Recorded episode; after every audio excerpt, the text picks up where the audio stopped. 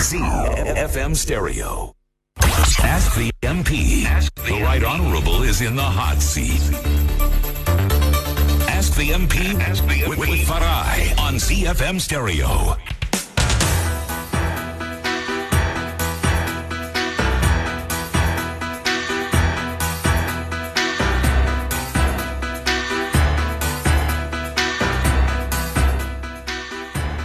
Very good evening to you. It is Wednesday evening. It is 7:30 p.m. My name is Farai Mwakutuya, and as always, on ZFM Stereo, we bring you an effort that we call Ask the MP.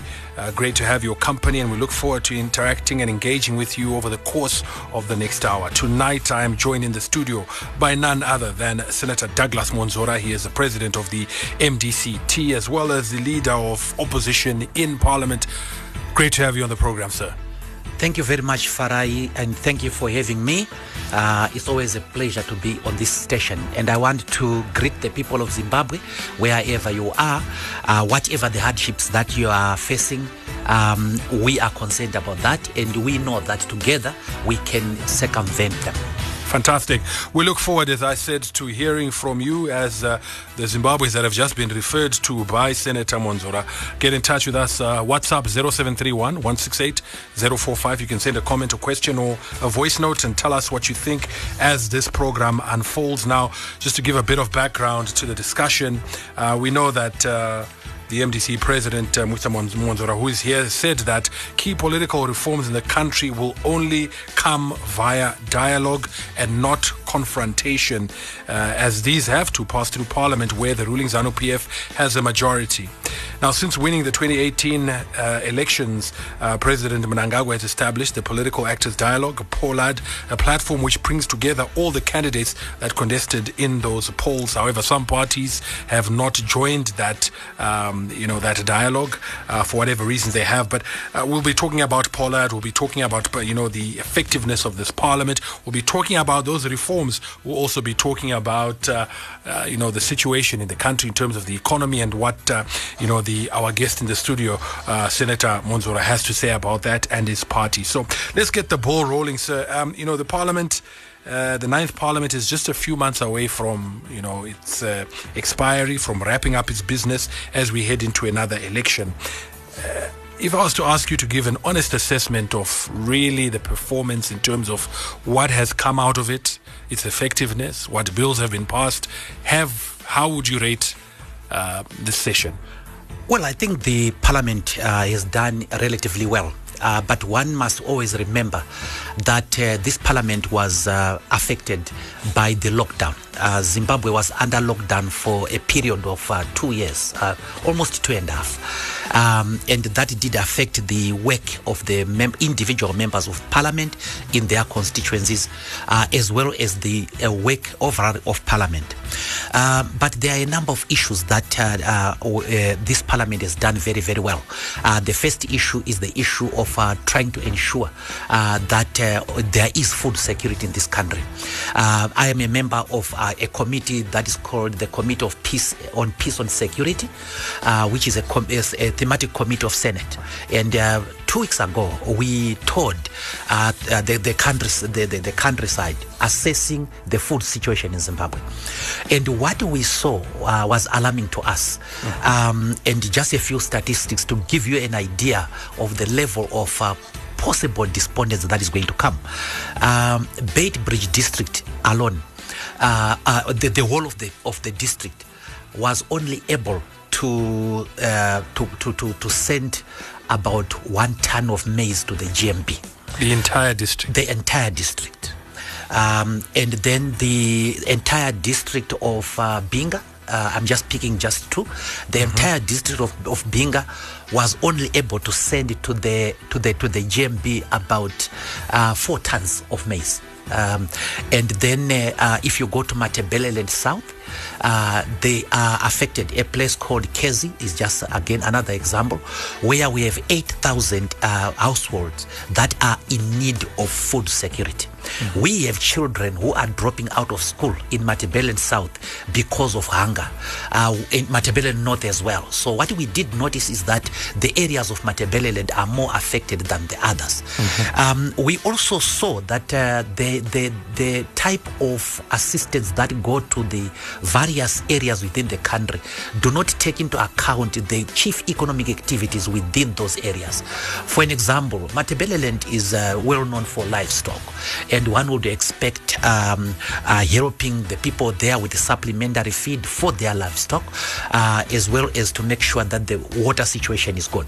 But the fact that you have a parliament uh, that is assessing for itself the situation in the country, and uh, after which we were able um, to summon the minister to explain what the interventions are going to be.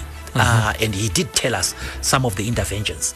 We were also able to tell the minister that uh, uh, the current practice of um, uh, ac- accessing inputs by individual farmers is very inefficient. It is also prone to corruption. Um, and what we did notice is that uh, there is a requirement by the two banks uh, that are uh, uh, dealing with uh, agricultural support. They are requiring collateral which uh, the new farmers do not have. Uh, most uh, Zimbabwean people do not have the collateral. So there is a need for the government to intervene and they, they have to make sure that these loans are guaranteed by the government. So, in, in the area of food security, I think the, uh, the parliament has done well. In the areas of human rights, again, we were able to visit the prisons um, where we focused on the criminal prisoners, uh, people are, uh, uh, convicted of criminal offenses. But you have people in prison who have not committed an offense. Uh, and these are usually uh, foreigners who are looking for asylum. Uh, and the current system is that they are put in prison. What a way to welcome people um, who have not committed an offense, who are running away from, From- yeah, persecution. looking for assistance, They yeah, come to. Zimbabwe and they are put in prison. And that is very, very wrong. Uh, and talking about prison, we have uh, young children um, who are children of mothers convicted. Uh, and they stay in prison with their mothers. There are no adequate facilities for them. Remember, these are people who have not committed offenses. We have uh, uh, also uh, gone to the government uh, to uh, ask it to account for how the economy is going. And uh, uh, our, our good minister, Professor Mthuli is on record to say that the economy is doing well. But uh, on the ground, uh, the people are not enjoying the economy. In fact, the lives of the Zimbabwean people have gone for the worse. The purchasing power has gone very, very badly. And the, we want to make sure that the key interventions by government are felt by the common people. It's not enough to say the economy has grown. Uh, to look at the uh, statistics like the GDP, uh, the GDP per capita, and so on, all those uh, economic uh, uh, uh, um, uh, uh, uh, figures that we hear about. What is important in a country is how the wealth is distributed. And Zimbabwe has rising levels of inequality. We have a Zimbabwe that is a land of two nations now. Uh, we have the extremely rich people uh, if you go to Borrowdale, uh, uh, uh, if you go to um, uh, all these uh, leafy suburbs, you see construction happening every day. Yeah. Uh, if you go to Highfield, if you go to to, to Mufakose, uh, uh, uh, and so on, no new construction is taking place. The gap between the rich and the poor is getting is getting wider, and we are very worried about that as a parliament. And we have taken the minister to account. Has he accounted? Well, we are not very satisfied with uh, the performance of the minister uh, and the Minister of Finance. Um, the performance of the government when it comes to the economy is, in my respectful view, very, very bad. Um, and the minister told us that uh, he had a, a problem of inflation that was being fueled by corruption in the uh, in the finance market, in the in the uh, um, where where the, uh, the, the the the exchange the exchange And uh, he told us of an intervention that he has done, uh, and that is to bring the uh, dollar, the uh, gold coin. And what we have noticed is that this gold coin is totally inaccessible to many people, including the members of parliament themselves. Uh, to tell you the truth, I haven't seen it. Uh, and many people have not seen it. So these are interventions that are not being felt by the common person. And at one point, Yet he always tells us, or we're told for a long time about a surplus. Yes, uh, this is this is where, where the point is that the minister is relying on figures uh, and is not relying on the effect of whatever the, the the economy whatever is happening in the economy on the common man. The common man is not feeling the surplus. In fact the common man is feeling a deficit because he is unable to afford school fees for his children to afford health care for his loved ones. Some are even unable to bury decently their loved ones. And if you go to the um, uh, issues of uh, social security pensions have been totally er- eroded. There are people who are in receipt of NSSA and they are getting absolutely nothing. And this has cut across people, uh, they've cut across uh, a, a cross section of our people, including people like war veterans who are in receipt of government pensions. These pensions cannot buy anything. And this is where we have emphasized on this government that the, the, the economic problems of Zimbabwe, the social problems of Zimbabwe, the, the, the, the, the uh, political challenges of this country are beyond the capacity of one political party, are beyond the capacity of one uh, uh, governing party. And we must now go to the issue of dialogue to resolve these these issues. Dialogue is necessary because it will enable people to bring their ideas um, uh, across the political divide and uh, uh, to help to, to, resolve the problem together. For example, the MDC mm-hmm. has um, three interventions that uh, it, it is proposing uh, as a way of kickstarting this economy. And these are key interventions in agriculture, in, in manufacturing, and in mining. And we have concrete proposals uh, for resuscitation of economy using those three sectors. But we need a platform. We need a mechanism that we can input into the government so that we gouge this government into positive action.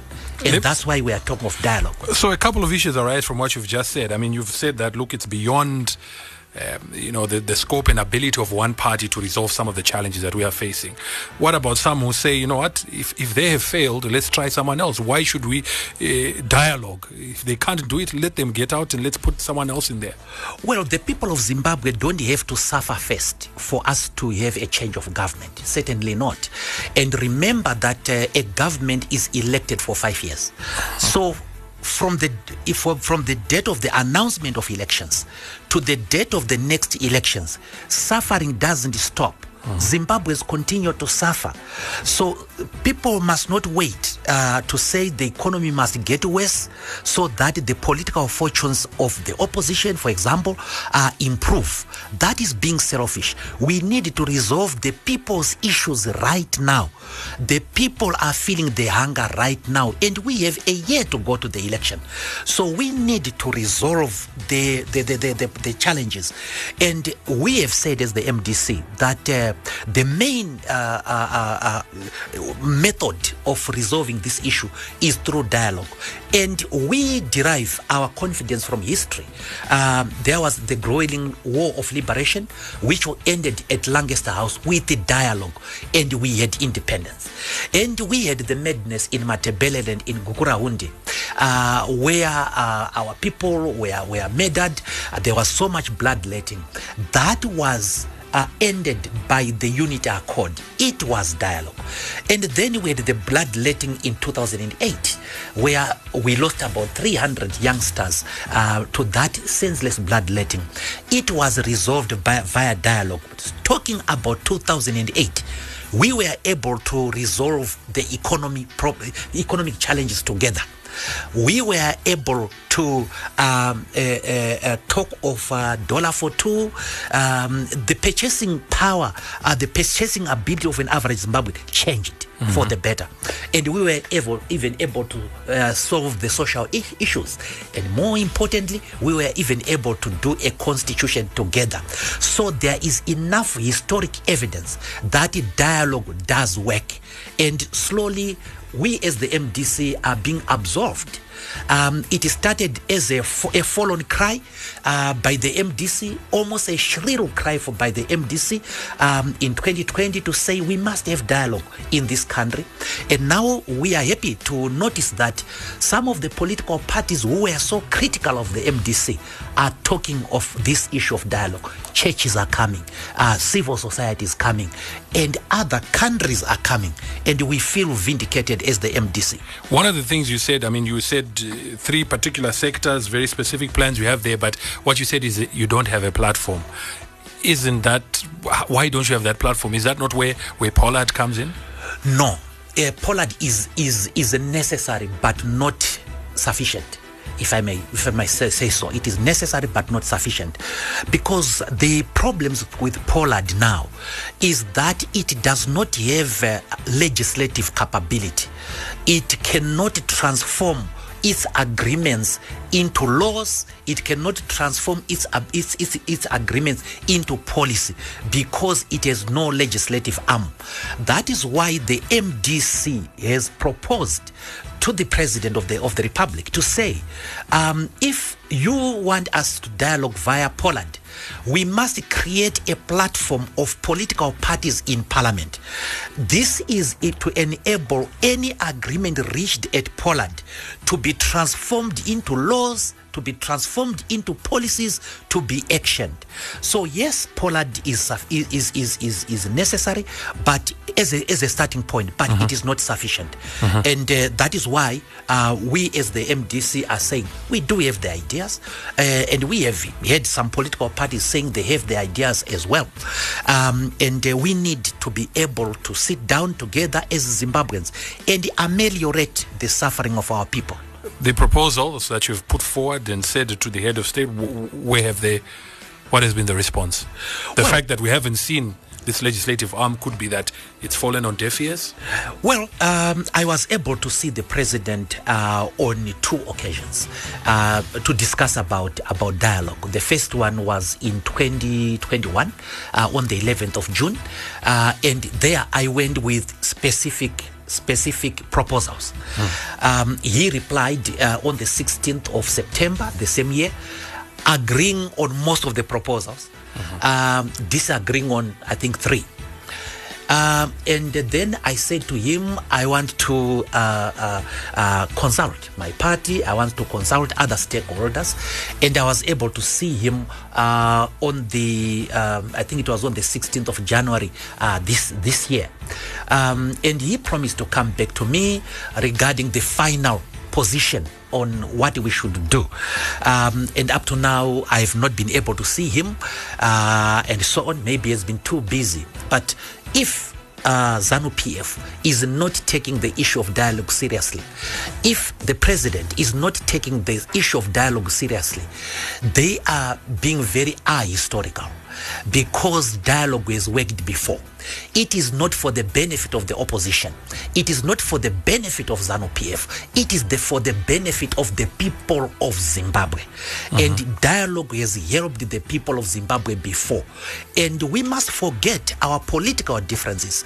We must forget about the advantages we want to, to, to gain as we go to the elections. Because someone said to, to me that the economic collapse of a country uh, favors the opposition. And we, we, we, we then commissioned a report that was done by one of our brilliant youngsters. And it, uh, uh, the results were that the collapse of an economy actually benefits a sitting government. This is because when there is poverty, when there is collapse, there is uh, there are bigger levels of poverty, and there is more desperation, and people become more and more dependent on the state. They become more and more dependent on handouts, and therefore they become more and more. Uh, they, they, they, they, they lack independence to make uh, choices that they want. So uh, some people may want to keep economy bad in order to have that result. But some people may want an economy to be bad so that a government looks bad. We in the MDC are saying we want an economy that benefits the people of Zimbabwe. Whatever impact that has on our political fortunes. So we are calling for this abnegation on the party of the uh, political leaders in this country. What is important is not MDC. What is in, important is not Triple C. What is important is not ZANU PF. What is what are important are the people of Zimbabwe. Do you think just looking at it really from your own point of view, that there can ever come a point where these three parties that you've just mentioned here can actually sit down and dialogue? It has happened before uh, in this country. We had people with West parties with West relations relations in this country who came together. People who were bombing each other in, in Chimoio, uh, people who were bombing each other in, Nyadzonya, uh, Dukwe Camp, and so on, were able to sit together uh, and that we haven't even reached that level of uh, uh, acrimony. Mm-hmm. And we saw in 2008. Uh, in 2000 and uh, in 19, 1987, mm-hmm. the bloodletting that had happened in Matabeleland, uh, mm-hmm. genocide and so on. But people were able to swallow all that for the betterment of all Zimbabweans. And then in 2008, all that bloodletting, all that acrimony, all that name calling on Tsvangirai but Tsvangirai had to say that the people of Zimbabwe are greater than an individual and that he is going to do something in the best interest of the people of Zimbabwe. And he did that.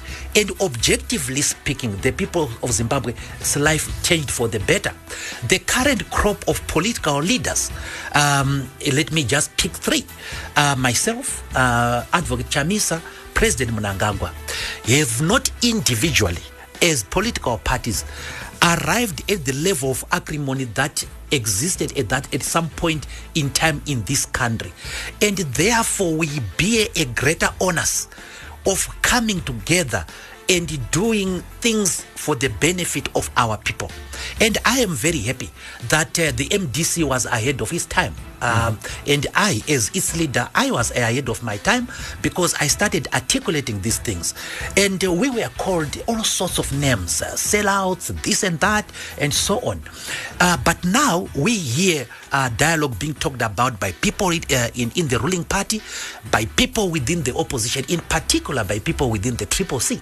Um, we hear dialogue being being uh, uh, talked about by the people in the G40 who were very opposed to this.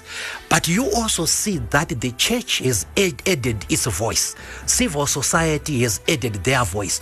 Who are we to ignore those voices? Indeed. Get in touch with us. Let us know what you think. Is dialogue the way forward? What format and how you think it should be done? 0731 168 045.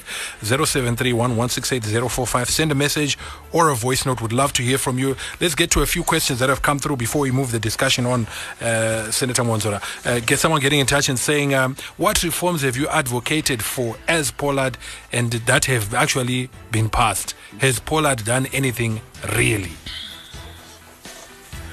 Oh, thank you so much. Um, there are a couple of uh, things that uh, the listener must understand, and it is that the MDCT is not yet part of POLAD. Uh, and this is because it has said that for POLAD to be uh, to be to be to be meaningful, it must have legislative capability. it must have that platform of political parties in parliament. Now, I, I know that they've talked about electoral reforms uh-huh. um, and they've produced their document. Um, but uh, I don't know what has happened to that document. But there is another low key platform uh, that is under the Zimbabwe Institute. Um, and you have ZANU PF, we have Triple C, we have the MDCT uh, in that platform. Uh, and they uh, have been discussing about electoral reforms that they want to see. But uh, the tragedy of this platform is that they have been discussing separately. In other words, ZANU PF will have its meeting, the MDCT will have its meeting, the Triple C will have its meeting. Uh, and these meetings took place in Kariba. Uh-huh. That's not the way we should have dialogue.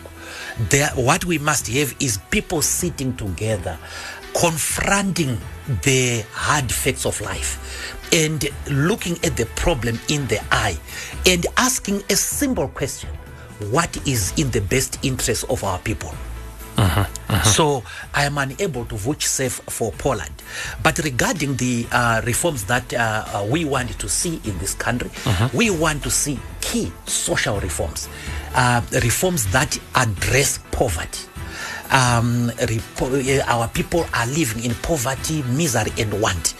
Uh, reforms that address inequality. There is frightening inequality in this country, inequality across regions, inequality even across tribes, um, and, and, and, and inequalities across the political divide.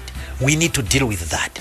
Uh, and then, of course, the uh, economy. The MDC has always said that our economic reforms must look at uh, uh, uh, generating or developing an inclusive economy. Uh, a system, a, tr- a developmental trajectory that leaves no one behind. Uh, it's the MDC that started talking about that, but we are encouraged that uh, ZANU PF is now talking about that as well, which means it is something good. We need electoral reforms. These electoral reforms, uh, just to give you an example, uh, I hear many people um, talking about ZEC uh, without really analyzing how ZEC is constituted. We have the commission, and I, I can say that the commission is the list of the problems in, in ZEC. Okay. Uh, the, the, the, the main objectionable problems in ZEC are 2 and it is the secretariat, which must be completely independent, independent of the executive. That's not obtaining now. The second is there are subcommittees within ZEC. For an example, the logistics committee, uh, the accreditation committee, who are dominated by appointees from the executive. So you have people from the president's office, uh, people from the Ministry of Foreign Affairs, people from Home Affairs Ministry, and so on. That compromises the independence of ZEC in a very, very big way. Uh, but these are reforms that don't require time. They simply require the correct attitude. Um, and what we need to look at is what how other Africans have dealt with similar problems to ours.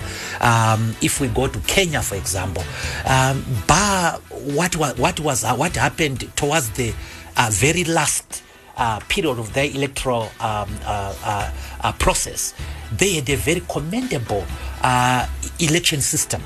And so on. And uh, they dealt with the issue of the independence of the election management board. Um, they also dealt with the issue of the diaspora vote. Now, Zimbabwe, uh, the, the, the Zimbabwean officials say we cannot allow the diaspora vote because people must reside in a ward, uh, must reside in a ward-based, yes. constituency, uh, so that they are able to vote. Um, that argument Uh, uh, came up in, in Kenya. And how the Kenyans dealt with it wa- was that the people in the diaspora will be allowed to vote for the president. Because in that regard, in the case of a presidential election, the whole country is one constituency. So actually, all ne- one needs to have is his national ID, which proves proves that a he is Zimbabwean, he or she is Zimbabwean. B that uh, they are uh, uh, above the uh, above the voting age, and then you can have people voting for the president, and those people in the diaspora who want to come and vote, who want to vote for the MPs and the councillors, can travel. But right now, to uh, uh, uh, re- deny two million, uh, four million uh, Zimbabweans uh, in the diaspora the right to vote is to disenfranchise people. Remember, the War of Liberation was for, among other reasons, for one man, one vote. Uh, people must decide who their leaders are going to be, and uh, um, we, we we want the diaspora vote to happen. ZANU PF said that uh, they oppose the diaspora vote because they are under sanctions and they are unable to travel and campaign and uh-huh. access the voter. And we, as the MDC, have written to the United Nations to say that the sanctions in Zimbabwe must go. Because these sanctions are not helping the poor people. They are making the rich richer, the poor poorer. And we have been vindicated by the sentiments of the United Nations itself. Uh, through their special rapporteur, they agreed with us and said the sanctions must go. And we have been vindicated by SADC. Um, and I want to uh, uh, point out, uh, single out uh, two presidents in the SADC. Uh, and these uh, presidents were recently in opposition. President Chakwera of Malawi and President uh, Hichilema of Zambia. They have tweeted their support for the removal of sanctions in Zimbabwe. And we are also vindicated by the behavior of the United States. It seems to have um, a, a- change of tact when it comes to the issue of sanctions on Zimbabwe. So we would like to encourage uh, these countries to look at the best interests of our people mostly. Um, and uh, we think that the sanctions must go. We think that the sanctions are hurting the poor. And we think that the sanctions are, are, are very unfair on Zimbabwean business. Let me stop you there because I want to take a, f- a few questions that are coming through from our listeners. Uh, uh, one listener says dialogue is a no. This means elections become irrelevant. Nyika inotongwa nemunhu one. Someone else here saying, why is it that your up, that your party appears to divide the opposition in general? Was it not advisable to have a united opposition? That is Paul in Hatfield getting in touch. And then we have one more here saying, well, two more. Uh, this is my first time hearing Senator Mwonzora talking sense. These three people whom he mentioned really need, uh, so let me just get to that, uh, really need to really need to dialogue because they say the economy is improving, but on the ground it's a different story. Please put the people first. We need change in this country. Uh, there's one more I'd like to read, uh, and then I'll allow you to respond to that. Uh, Baba Christian Chitungwiza says Mwonzora actually is deep and he speaks sense, but turning against the party of the people led by Chamisa is where he messed up. Political suicide. Sadly, next election he won't get more than five parliamentary seats. Um, uh, so he's saying so. Uh, a couple of questions there. So this very, last question, I think, speaks to you know the, the culture in this country where you are either this side or that. You're either black or white. You're either this side or that side. Um, speak to us as you respond to some of these questions. Uh, thank, thank you very much. Um, uh, first of all, the first question uh, that dialogue uh, will mean there will be no elections. That's not correct. Render them Um, irrelevant. that's not correct. Uh, when we had dialogue in 1979, in 1980 we had elections, and when we had dialogue in 1987. And we, and we concluded the unity accord. In, in 1990, we actually had elections. And when we had dialogue uh, in 19, uh, uh, in 2008, 2009, in 2013, we had elections. Dialogue means that we will we will, we will sort the conditions for free and fair elections. It is not a substitute of elections. So this is where we have been misunderstood. When when we talk of dialogue, we are not talking of avoiding the elections. We are talking about making the electoral process fairer, making the electoral process more bearable. And if I had my way as Douglas, I want election time to be fun fun time for the people of Zimbabwe, not a matter of life and death for the people of Zimbabwe. That is unfair. Uh, two questions that have been put. Uh, and it is that we divided the opposition. Uh, and I want to go into a bit of some history here. Uh, the MDC that was left by Morgan Tsvangirai has a constitution. And some people decided to follow the constitution, other people decided not to follow the constitution. And uh, there was litigation. Uh, some people uh, uh, thought of uh, agreeing with the ruling of the Supreme Court. It had nothing to do with Nelson and myself. It had to do with the principle. And the principle is that as people are, are aspiring to rule this country, we must always lead by example. We must follow the constitution of, of, of, of our parties. And I decided to follow the constitution. And that is not difficult to see. Uh, if you look at my history, I am a constitution maker, having been uh, the co-chairperson of COPAC in this country. Uh, and by the way, the COPAC uh, constitution was my third attempt at writing the constitution of uh, Zimbabwe. So uh, that shows that we must follow the constitution. We haven't gone against anyone uh, at all. Um, and uh, uh, I want to appeal to the people of Zimbabwe and especially the opposition. Uh, and that, that is to not to prejudge what is going to happen. Right now, what is happening is work in progress. Even the by election that happened, it is work in progress. The political game is defined by the end game. And it is too early to write the obituary of Mr. Mwonzora. It is too early to write the obituary of the MDC. Right now, I want to invite uh, my friend in Chitungwiza there to just observe what is happening within the MDC um, uh, the MDCT right now, there are a, there is a lot of restructuring happening uh, throughout the country, four five meetings a day, um, and these are small crowds, 40, 50, uh, 100 people. Uh, it's not a rally because we are not reaching for the mass. We are reaching for the structure.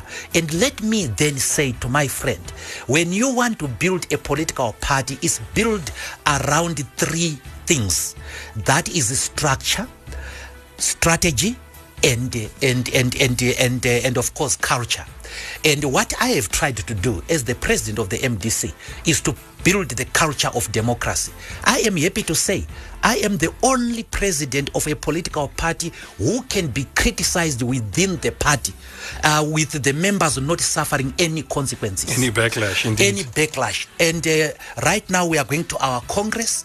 And uh, I have said that uh, all the all the positions uh, can be can be can be can be contested, including the position that I hold. I have not heard a political leader in this country saying the same. Just on that, uh, Francis and Borrowdale had asked about that, so uh, let us hear what you have to say on this. Francis and Borrowdale had asked, uh, please uh, kindly ask Senator Mwonzora when they are having the elective congress, since he says he follows the constitution correctly. Thank you very much, Francis. The, co- the Congress is going to happen very, very soon. Uh, but I can't give you a date today because I have to advise my National Council first. I have to advise the National Executive and the Standing Committee. That's how we do things. But let me uh, uh, advise him uh, on uh, what caused the delays. Uh, what we noticed when we went to the by-elections was uh, that the, the party had very weak structures across the country. And uh, as you know, uh, the people who go to the Congress are the structures. So we had to conclude the restructuring of the party. And I said to the organizing department, as soon as you are ready with the structures, then we can call for the Congress. This is because on this Congress, we wanted to have a definitive voters' roll that is certified by the Secretary General, the organizing secretary, etc. That is going to be used by uh, at the Congress so that people don't cheat one another. So the organizing department uh, told us last week that they are 70% through with the structures, so only 30% is remaining. Uh, that's number one. The second thing is that uh, uh, the issue of finance, um, and I made uh, I made. Um, a, a, a point to the National uh, Standing Committee that I want the party to fund the Congress and not the various aspiring leaders. So people will be ferried from across the country uh, by their party. They will be fed by their party. When they get to the Congress venue, they owe nobody anything and they can vote freely. So I'm sorry, Christopher, but uh, the Congress is going to happen. It's going to happen very, very soon. Um, uh, how you will know that the Congress is going to happen is that uh, you will hear that we will call the National Council uh, to formally advise it, and then we will announce the date. Victor is getting in touch. Uh, asked two questions here. Well, first, response to the point you've just made. He says, uh, You were criticized by the aspiring MP of Kambuzuma and he was fired. Um, so I think on the issue of criticism, but, but then he also asked a question here saying, What is your take on the issue or the continued incarceration of Honorable Sikhala? I have another question here I would like to ask. Um, uh, Senator Mwonzora pretends to be fighting for Zimbabwe while he does that to fulfill his own ego. Constitutional Amendment number two was a nail in the coffin. He pretended to support the women and youth quota, yet he was supporting the death of democracy. He talks dialogue, but recently recalled an MP in Bulawayo. Thank you very much. Uh, first of all, the question about the, aspiring candidate of Kambuzuma, I think he is talking about uh, uh, Mr. Fungai Chipos. Mm. Mr. Fungai Chipos was not fired by the party. He resigned from the party. He resigned on his own accord and he joined the Triple C. He was not fired by us.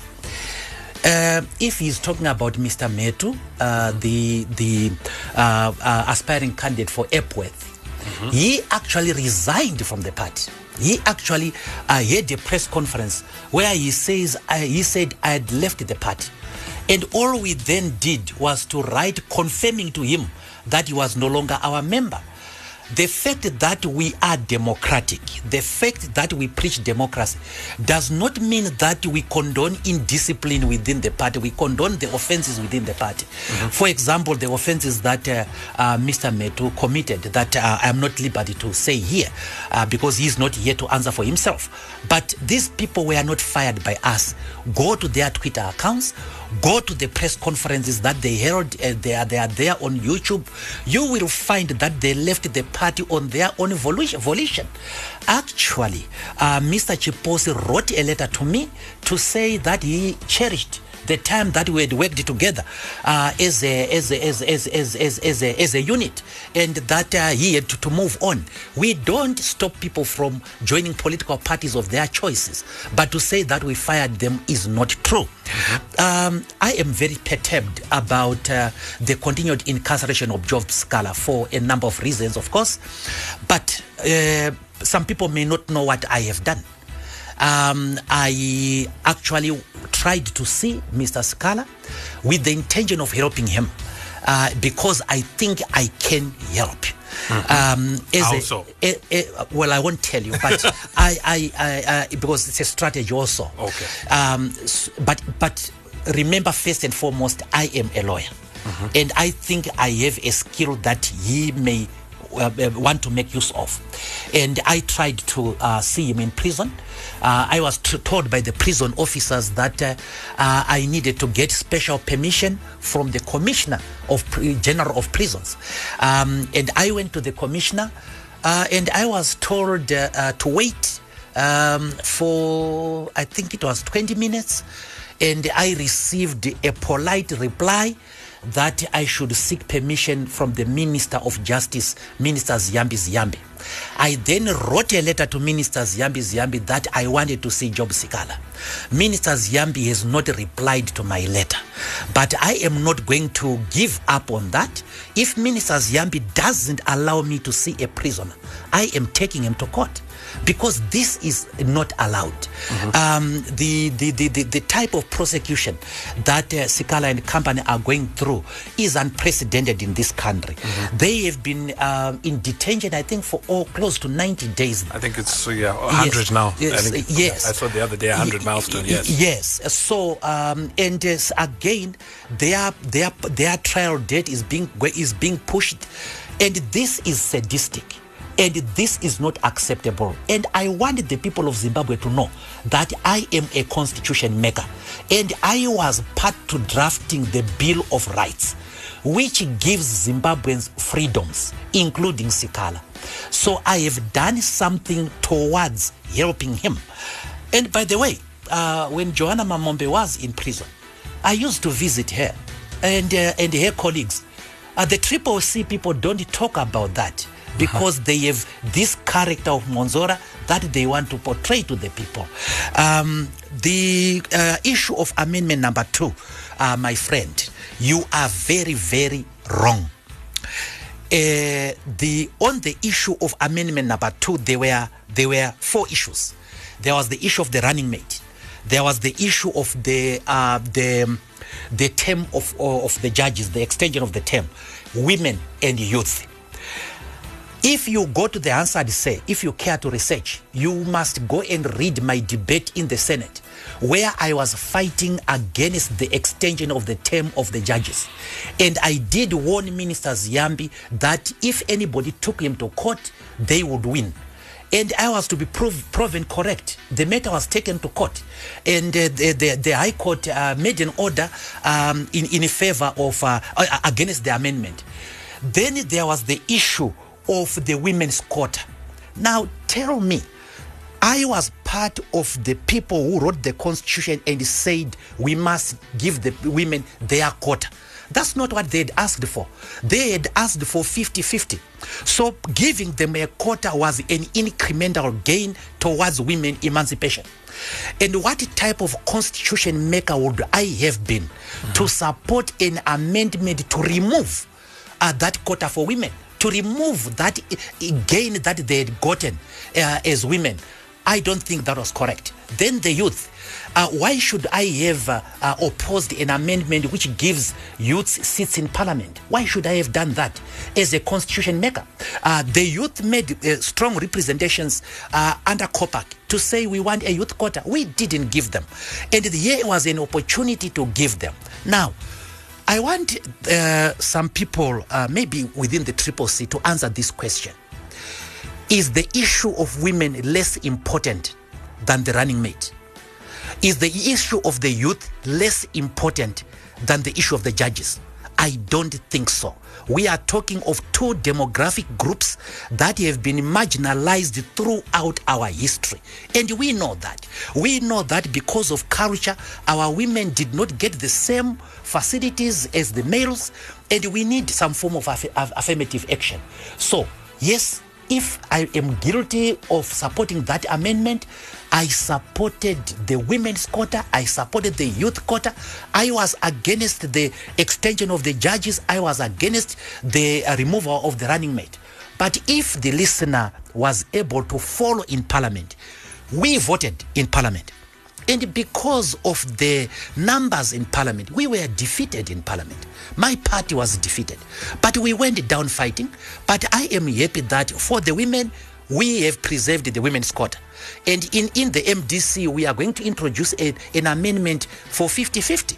We are very serious about me- women in emancipation. We are serious about the youth. The youths are not leaders of tomorrow, they are leaders of today.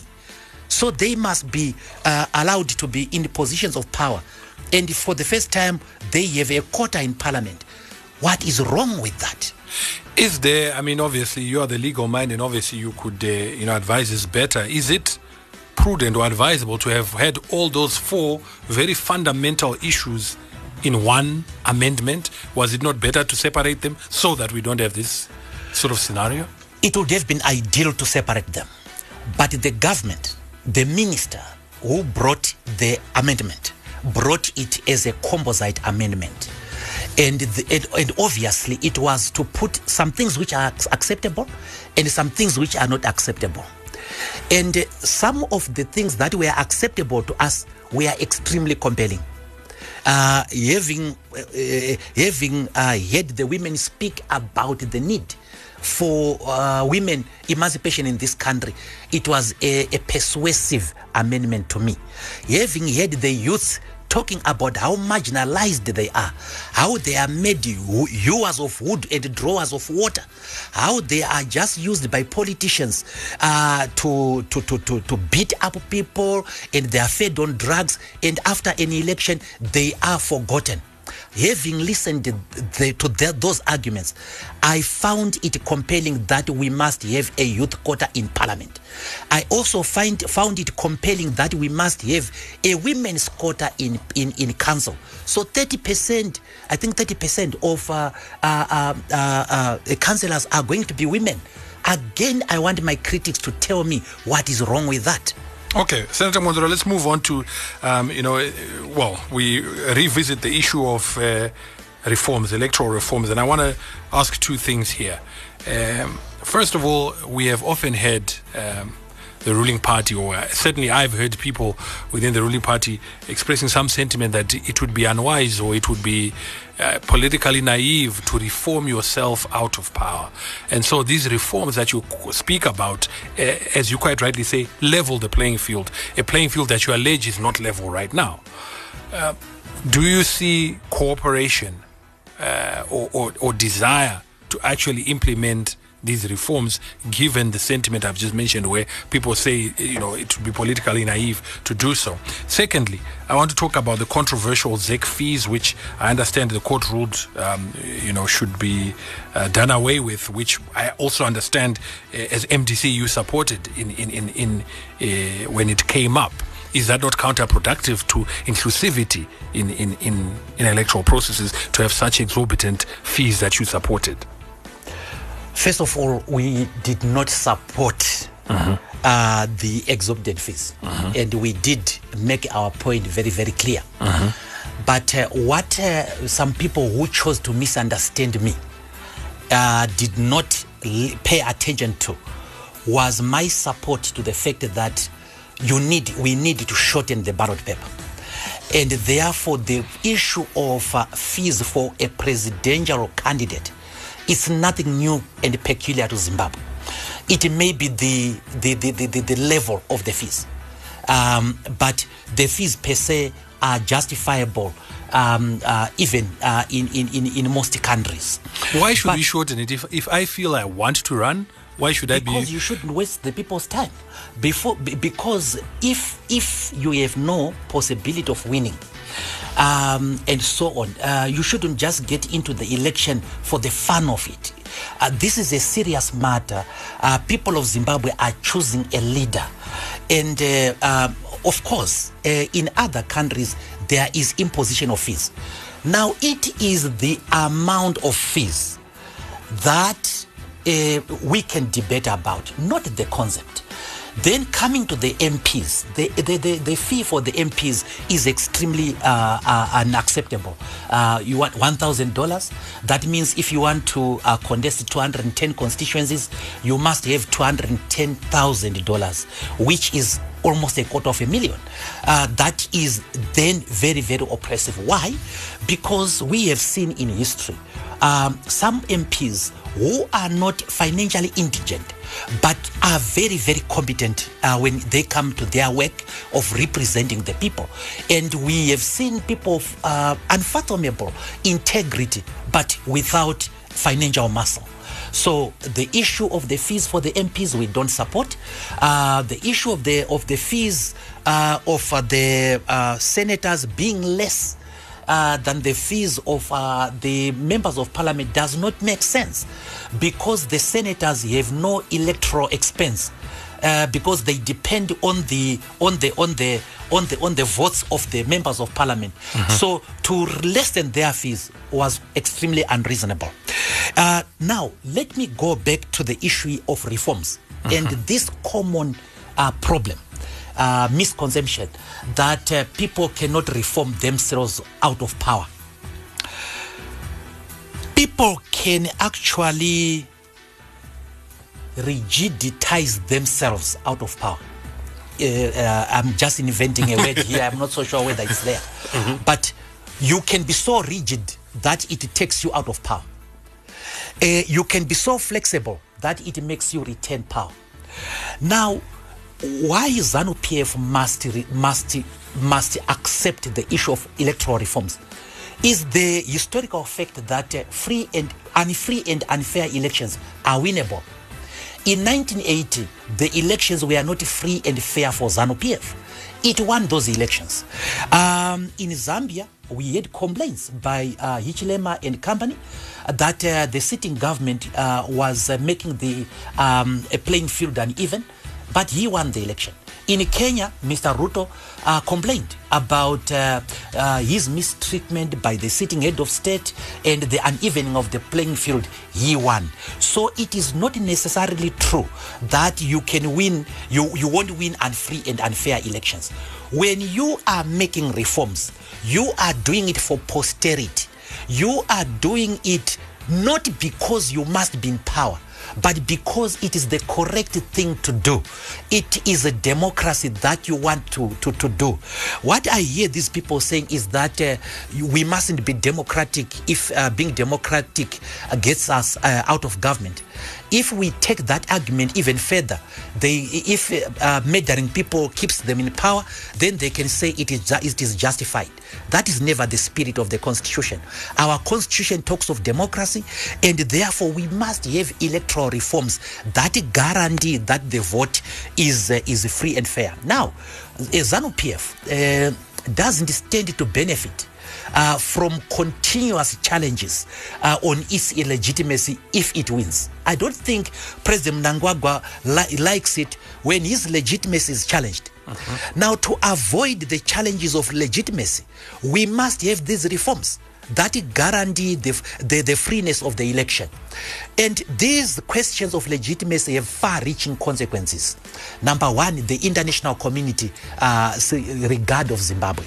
Remember uh, when we had the, 90, the 2018 elections, there were a number of uh, foreign uh, observer missions which came and made specific uh, observations and specific recommendations on Zimbabwe's electoral system.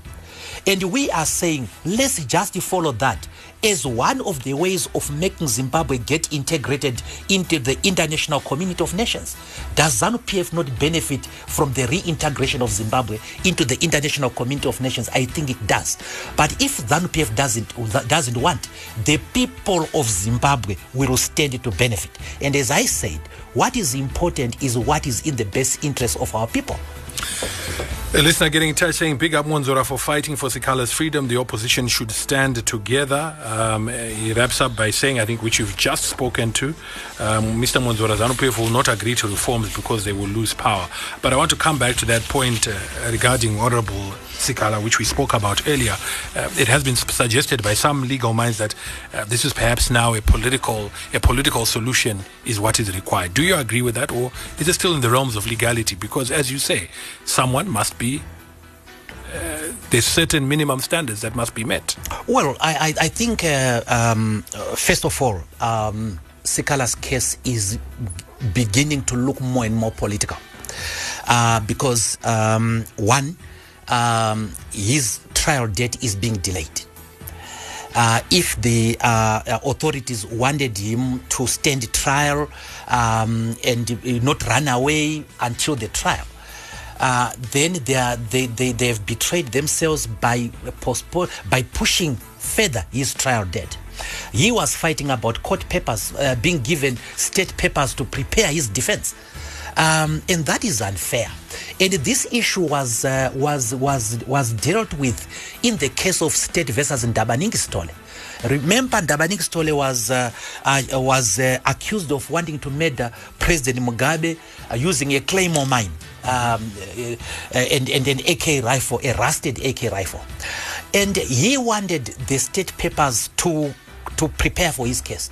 And they kept on delaying. And the courts uh, ruled that the, the, the, ability to defend oneself, to prepare for one, one's, one's case, was a fundamental right. Now, it, it doesn't change because it happens to be Job Sikhala. He may be a person whose personality you don't want. Uh, and this is exactly what we are taught in a subject called jurisprudence uh, in law. Uh, and in jurisprudence, there is this chapter of uh, the theory of the unpopular client. Mm-hmm. If the a person is unpopular and to you and they come to you but their case is good do you give them justice Now, I think uh, people must go to one principle of law, and that is that justice must be blind. Justice must be blind to Job Sikhala's uh, political affiliation, uh, Job Sikhala's character, or Job Sikhala's uh, uh, uh, previous utterances. What, is, what must be important to the authorities whether Job Sikhala will run away. And there are ways of securing him other than imprisonment. They can confiscate his passport uh, they, and other travel uh, documents.